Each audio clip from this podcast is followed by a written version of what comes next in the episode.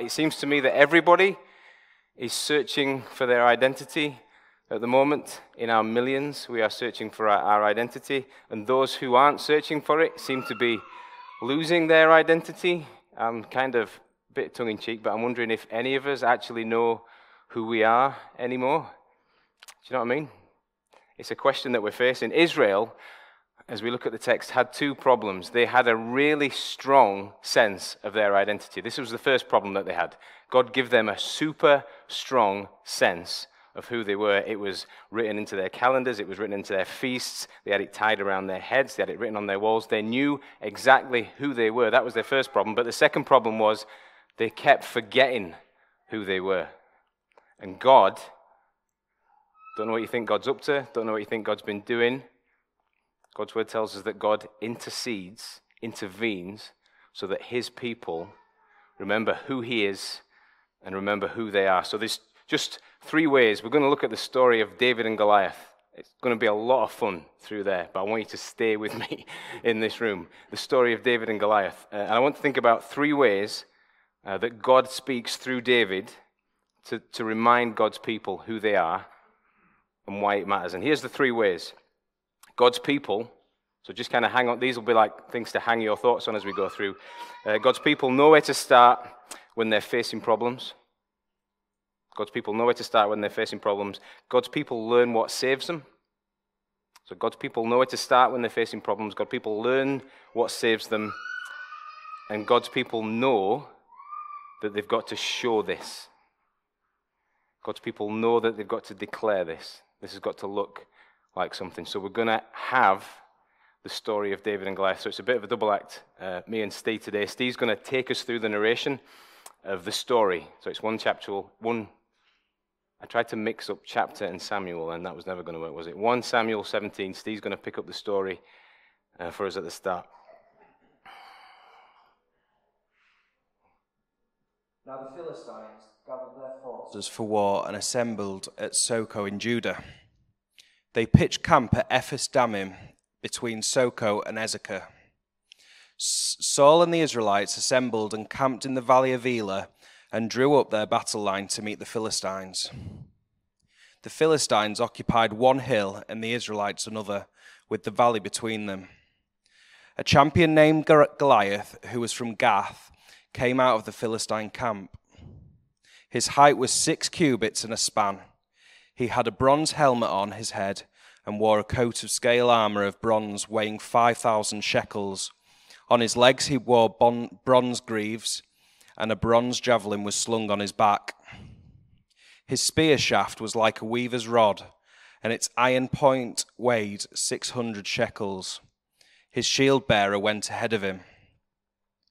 Goliath stood and shouted to the ranks of Israel, Why do you come out and line up for battle? Am I not a Philistine, and are you not the servants of Saul? Choose a man and have him come down to me. If he is able to fight and kill me, we will become your subjects. But if I overcome him and kill him, you will become our subjects and serve us. Then the Philistine said, This day I defy the armies of Israel. Give me a man and let us fight each other. On hearing the Philistines' words, Saul and all the Israelites were dismayed and terrified. Now David was the son of an Ephrathite named Jesse, who was from, Jeru- uh, from Bethlehem in Judah. Jesse had eight sons, and in Saul's time he was very old. Jesse's three oldest sons had followed Saul to the war. The firstborn was Eliab, the second Abinadab, and the third Shammah. David was the youngest. The three oldest followed Saul, but David went back and forth from Saul to tend to his father's sheep at Bethlehem. For forty days the Philistine came forward every morning and evening and took his stand.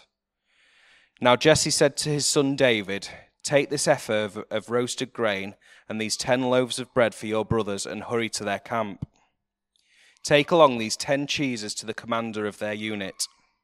See how your brothers are, and bring back some assurance from them.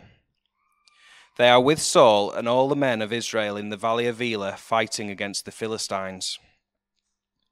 Early in the morning, David left the flock in the care of a shepherd, loaded up, and set out as Jesse had directed. He reached the camp as the army was going out to its battle positions, shouting the war cry. Israel and the Philistines were, drawn up their, were drawing up their lines facing each other. David left his things with the keeper of supplies, ran to the battle lines, and asked, him, asked his brothers how they were. As he was talking to them, Goliath, the Philistine champion from Gath, stepped out from his lines and shouted his usual defiance, and David heard it. Whenever the Israelites saw the man, they all fled from him in great fear. Now the Israelites had been saying, Do you see how this man keeps coming out? He comes out to defy Israel. The king will give great wealth to the man who kills him. He will also give him his daughter in marriage and will exempt his family from taxes in Israel. David asked the man standing near him, What will be done for the man who kills this Philistine and removes this disgrace from Israel? Who is this uncircumcised Philistine that he should defy the armies of the living God?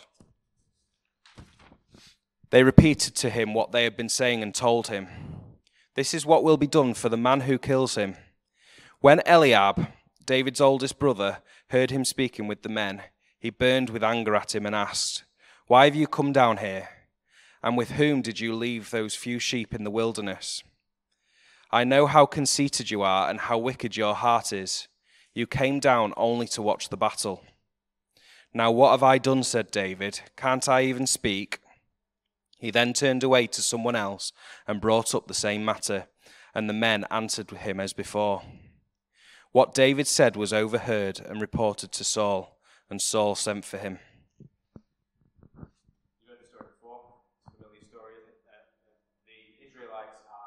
in this what seems like an endless battle uh, with the Philistines. And it, it, as far as I can read it in the narrative, it sounds like the Israelites are a little bit on top. The Philistines are backing off. But as often happens in the battles, we've reached a point of like a standoff.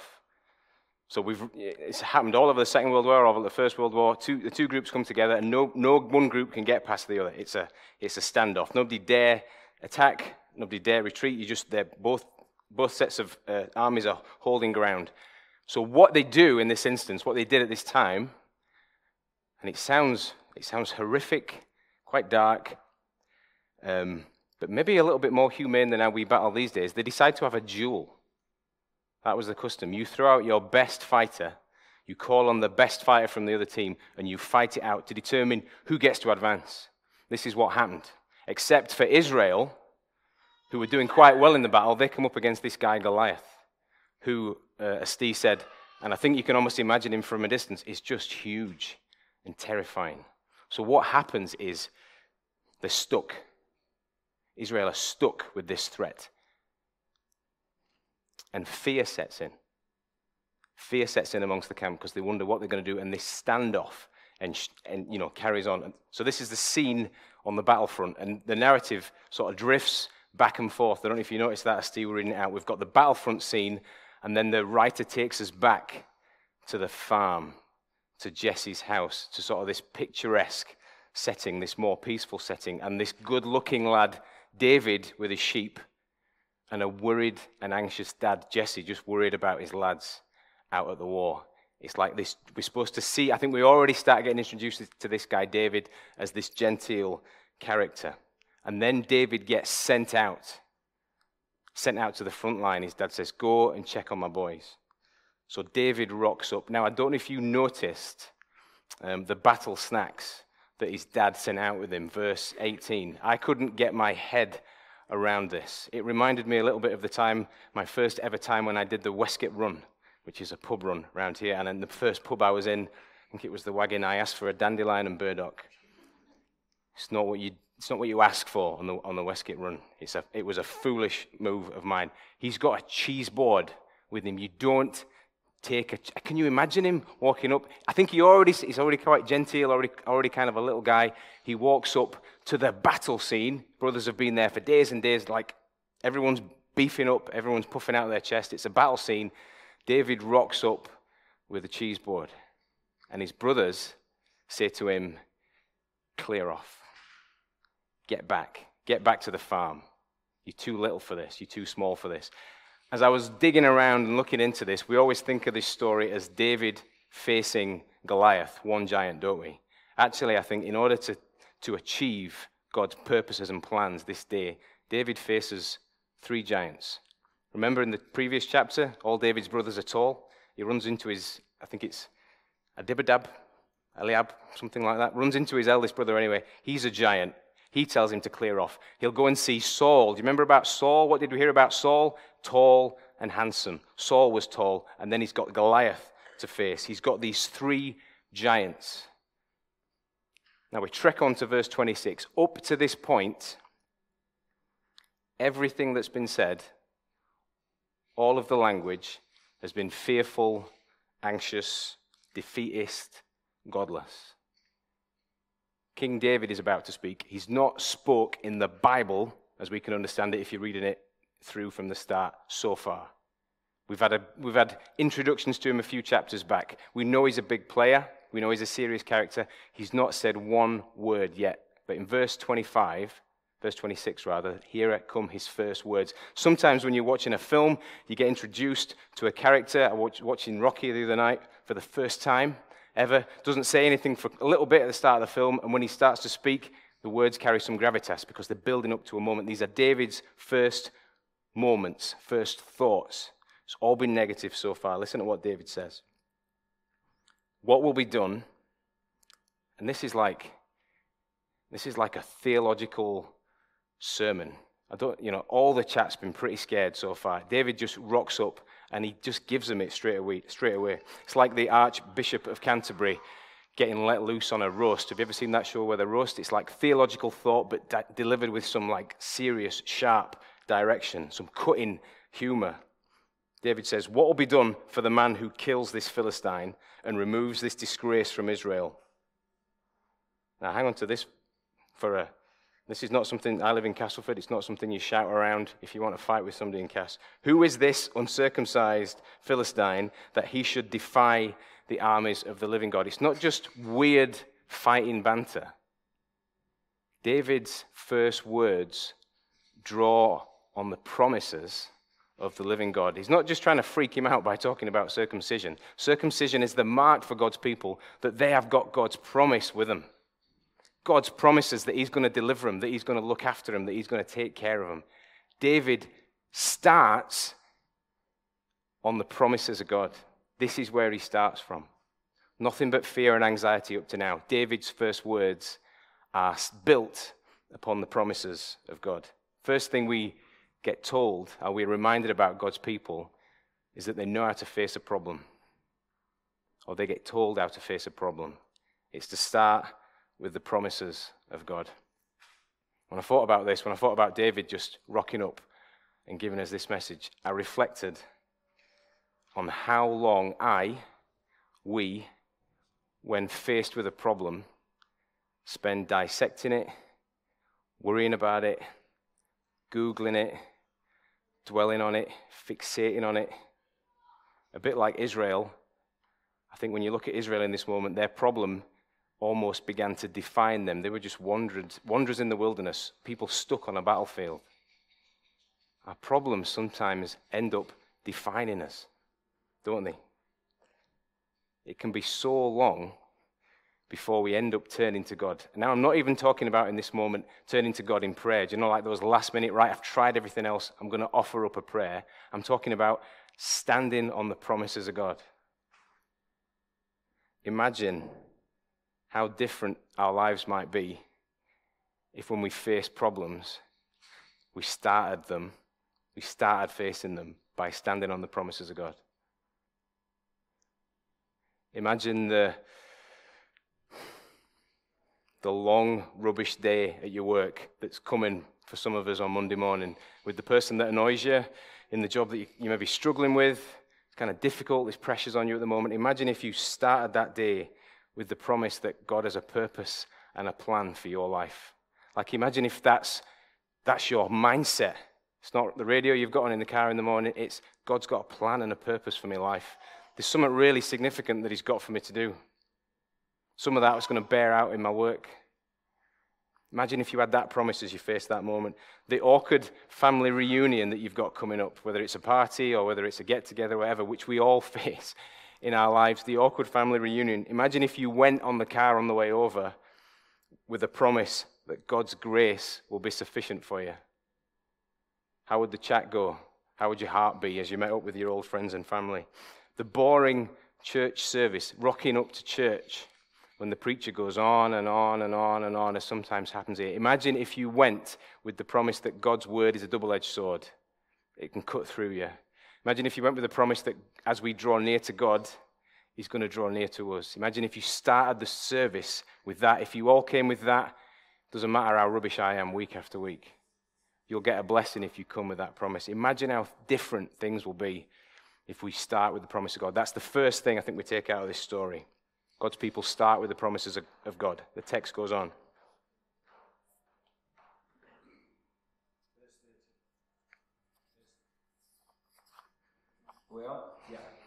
It's verse 32. David said to Saul, Let no one lose heart on account of this Philistine. Your servant will go and fight him. Saul replied, You are not able to go out against this Philistine and fight him. You are only a young man, and he has been a warrior from his youth. But David said to Saul, Your servant has been keeping his father's sheep. When a lion or a bear came and carried off a sheep from the flock, I went after it, struck it, and rescued the sheep from its mouth.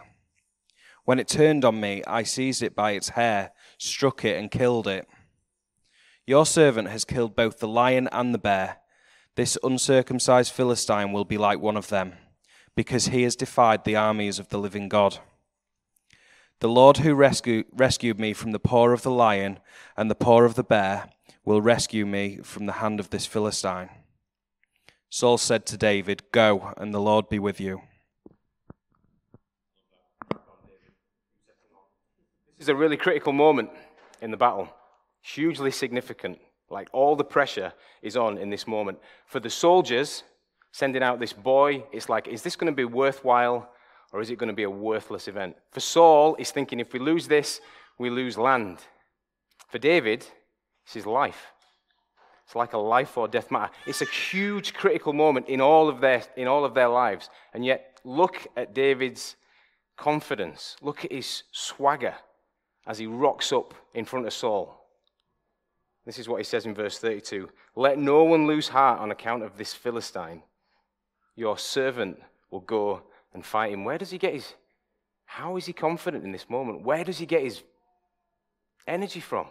Where does he get his swagger from? How is he so confident? What gets him to that point? I have the uh, privilege, as part of my job, uh, to be the chaplain down at the Cas Tigers. Um, so I've been there now seven years.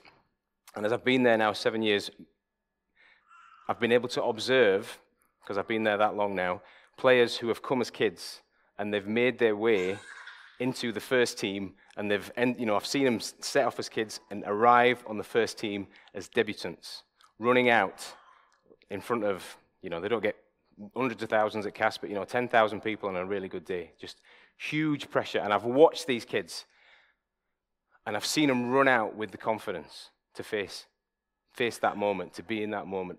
Balls coming out of the sky, all that kind of stuff. How do they face that confidence?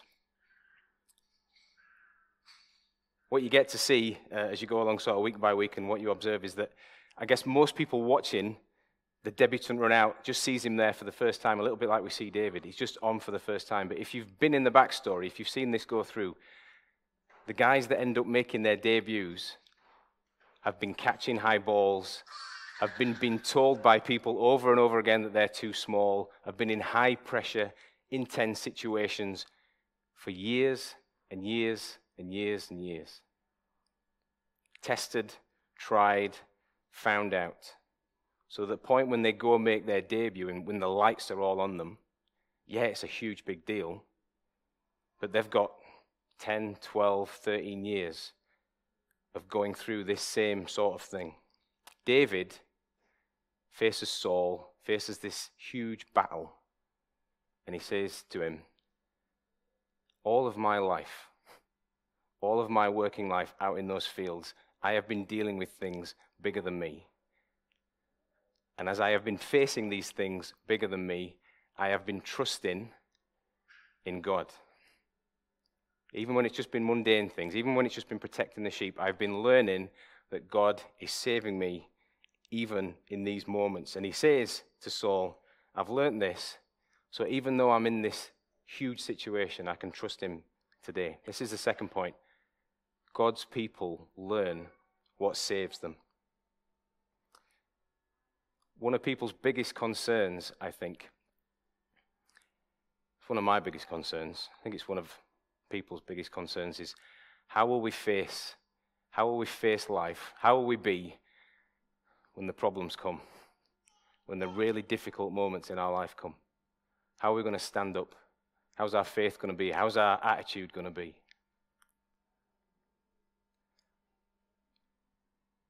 I think one of the joys of the Christian experience and the Christian life, at least for me, has been seeing people, seeing Christians, people of faith, over the years who are facing huge circumstances, huge difficulties, huge problems, like the visit to the docks, losing your job, difficult relationships, loneliness, things like this. Seeing them in that situation.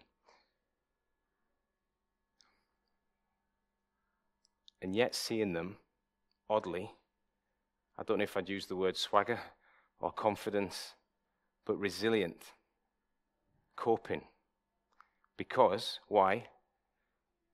The refrain I often hear from people in this circumstance is, well, he's never let me down before.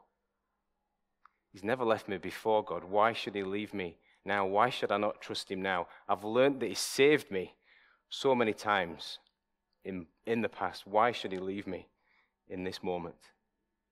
what it means for us as we go through our lives, I think what it means for us is that no moment, no moment when we're learning about the assurances of God, no moment when we're learning that Jesus saves, that God is enough, no moment, no matter how trivial, when we're learning that, none of those moments are wasted. So even if even if you've had that period in your life where you were down for months and you think that can't really be about anything, that was just a down period. But you come out of that down period and you realize when you look back that something kept you going. And when you assess that, you say, that was God who kept me in those times. That was God who was with me in that down, down period. In fact, that might have been all I had in that time. None of that was wasted. When you've had a day, maybe a day in with the kids, or a day at work, and you're just at your total wits' end, and you've thought terrible things, terrible things about your kids. You've thought you might throw your laptop out the window. You've maybe even thought you might throw your kids out the window. You've just been completely at your wits' end, and yet you get through it, and you're able to look back, and you say, you know what? I think it was only God that was keeping me in those moments. Just something of the grace of God. Those moments are not wasted. Those are moments like David had out in the fields when he was learning preparation to face the biggest battles of his life. None of this is wasted. In the economy of God, none of these moments are wasted if we're learning that God saves. We are being prepared, prepared for bigger things, prepared for trials, prepared for ultimate things. That's the second thing. Nothing is wasted. The last part of the text.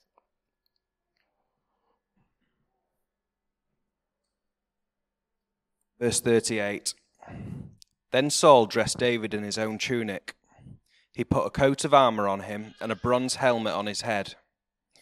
David fastened on his sword over the tunic and tried walking around, because he was not used to them. I cannot go in these, he said to Paul, because I am not used to them. So he took them off. Then he took his staff in his hand, chose five smooth stones from the stream, put them in the pouch of his shepherd's bag, and with his sling in his hand approached the Philistine. Meanwhile, the Philistine, with his shield bearer in front of him, kept coming closer to David. He looked David over and saw that he was a little more than, ju- than a boy, glowing with health and handsome, and he despised him. He said to David, I am a dog, that you come at me with, stick, with sticks. And the Philistine cursed David by his gods. Come here, he said, and I'll give your flesh to the birds and the wild animals.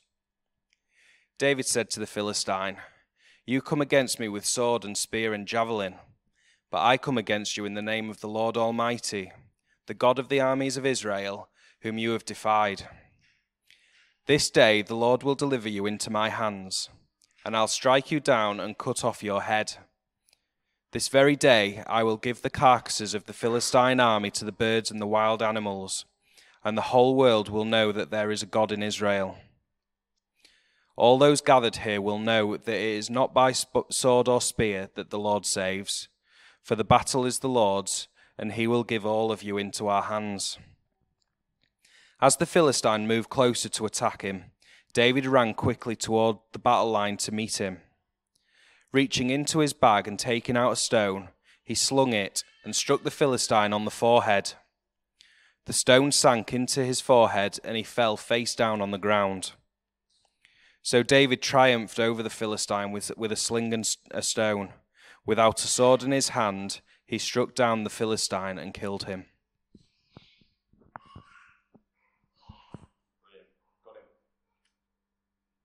Of the story. Loved a little bit of the story at the start of that, just reading there as David stands before Saul, and Saul looks at him and he says, We need to get this guy dressed up. We need to get some battle armor on him.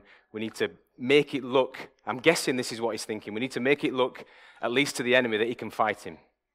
We need, we need to dress him up. We need to give the people hope. We need to send him out with that.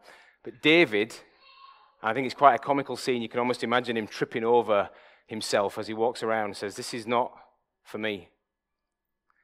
And then I don't know if you noticed in the, tech, in the text, he almost gets, I think the author wants us to see the shepherd boy walking back out to battle. It's almost like he's accessorized um, to reveal rural, um, backtrodden farmer boy.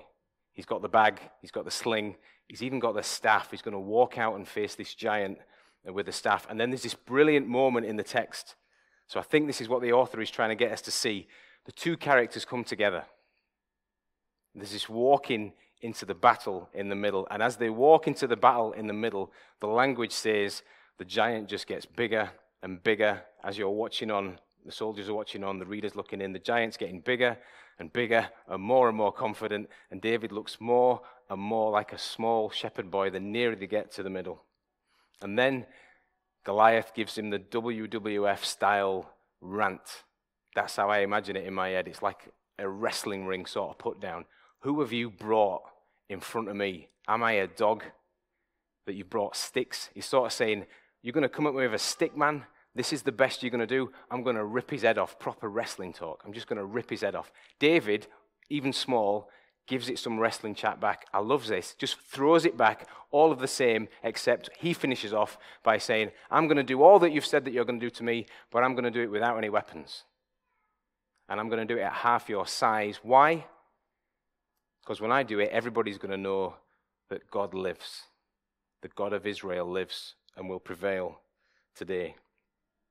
Third point, final point, is that God's people, see what everybody sees here in this moment? God's people declare his work in their lives. People that are God's, people that are his, show that they are his. It's seen. David slings his swings his sling around. Stone whistles through the air. Beautiful moment coming up. Sinks into Goliath's skull. Giant falls down with a thud. And even though when they came together, David was getting smaller and smaller, and Goliath was getting bigger and bigger, and the odds were stacked against them, Israel wins. And everybody there that day sees God. Israel, that had missed him for so long, sees God. This is the last point of the sermon. Why does any of this matter? Ash, this is a 3,000 year old story. Why should I bother with any of this? So I'm going to try and explain why this story and stories like it are critical for us finding out who we are. At the moment, just think about this, we are flooded, and I'm certainly feeling this with three kids who all like a bit of Marvel. We are flooded with superhero films. Have you noticed? We just, it's the, uh, Hollywood A-listers, thespians, beef up desperate to get the Lycra on, jump in front of the green, sc- green screen, blue screen, whatever it's called, and be in these movies. They are everywhere. Why? Why are we saturated with superhero films? David and Goliath is a superhero film. Why are we saturated with these stories? Is it because we like, we like the idea of a man in Lycra? We like the idea of a man in Lycra who can fly? We like the distraction. We've got the tech to make these good films. Why why are we seeing so many of these films? One thread in all of these superhero films that I found, and you can maybe afterwards you can think of a superhero film that doesn't have this in it. The th- one thread that runs right through them is that of identity. The characters, the heroes, even though they're bulked up, muscly, and can do amazing things, they're all figuring out who they are, where they fit into this scene. The Incredible Hulk without a hitch. That's how I say it.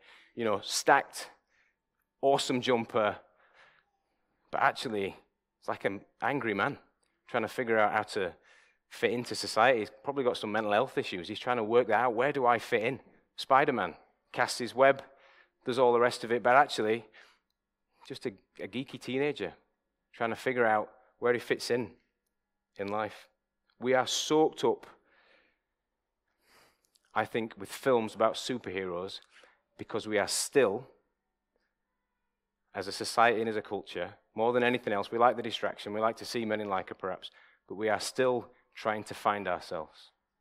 We are still in need of knowing who we are. We are still looking for who we are. If you're not sure that that's a valid point or a valid way to make an assessment of whether we are looking for ourselves or not, just think about human beings at large. Think about human beings as a mass all over the world. Does it look like we are finding ourselves? Have we really come to grips with who we are? Are we nailing it as a species? What about you personally? Have you got to the bottom of who you are yet? Are you hoping for a bit more? Do you think you can do better? I think we are still finding out who we, who we are. This story shows us, shows us that. It shows us that we're still got a bit of an identity issue, but it also shows us what a breakthrough looks like. I think our species, us humans, need to see what an identity breakthrough can look like. And I think this story shows us that. The other commonality in the superhero movies is the weakness moment, where the hero reveals his weakness you know, like Superman's kryptonite? When the kryptonite comes near him, he just loses all of his strength. Or when Spider Man, you have that moment in, I remember the second lot of Spider Mans, I don't know about the first lot of Spider Mans, but where his suit gets ripped off and you just see that he's a kid. I think somebody on the train says he's just a kid. You get to see him in their weakness. All of the superheroes have got these moments in. Why have they got these moments in where we get to see them in their weakness? Will we not worship them? Will we not idolize them if they're strong all the time and heroic all the time? I think the truth is we won't. The moments in the film that turns it for us, where we connect, where we understand the superhero, when we get how powerful they are, when we really connect with them, is the moment when we see their weakness and our hearts are ripped out and we connect with it in that moment.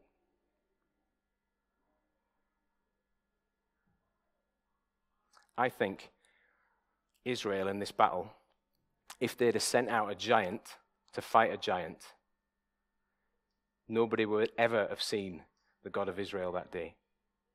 We wouldn't have seen him. Because it was a boy that went out, who got smaller and smaller and smaller the nearer we got to the front. When he beat him, everybody there connected with the story. Everybody got the power of the story. Everybody saw God. This breakthrough, the reason why we are connected with as a species in this way, is why the cross of Jesus is a critical story for you to figure out who you are. It's the critical story to figure out who you are because it's the way, and don't ask me why, but it's the way that we see God and that God breaks through to us. Jesus left all of heaven's splendor, if you can believe that. all that heaven had to offer. He left it. He had everything, was literally everything, and he left that and he got smaller and smaller and smaller. He humbled himself. He was rebuked. He was abandoned. He was beaten up.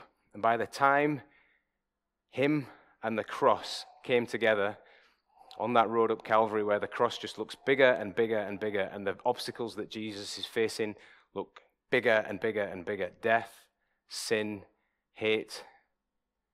And Jesus, as he makes his way up Calvary's Hill, gets smaller and smaller and smaller. And yet, and yet, when he gets to the cross and he hangs on the cross and he gets off the cross and he gets off the tomb, and the guy was beaten up and left and was so small by the time he got to the cross you could hardly see him, so humbled. What does the scripture say? He becomes nothing. He wins. And everybody, everybody gets to see God. And everybody, if you can believe it, everybody gets to find out who they are. That's the story of David and Goliath, and it's the story of who we are at the same time.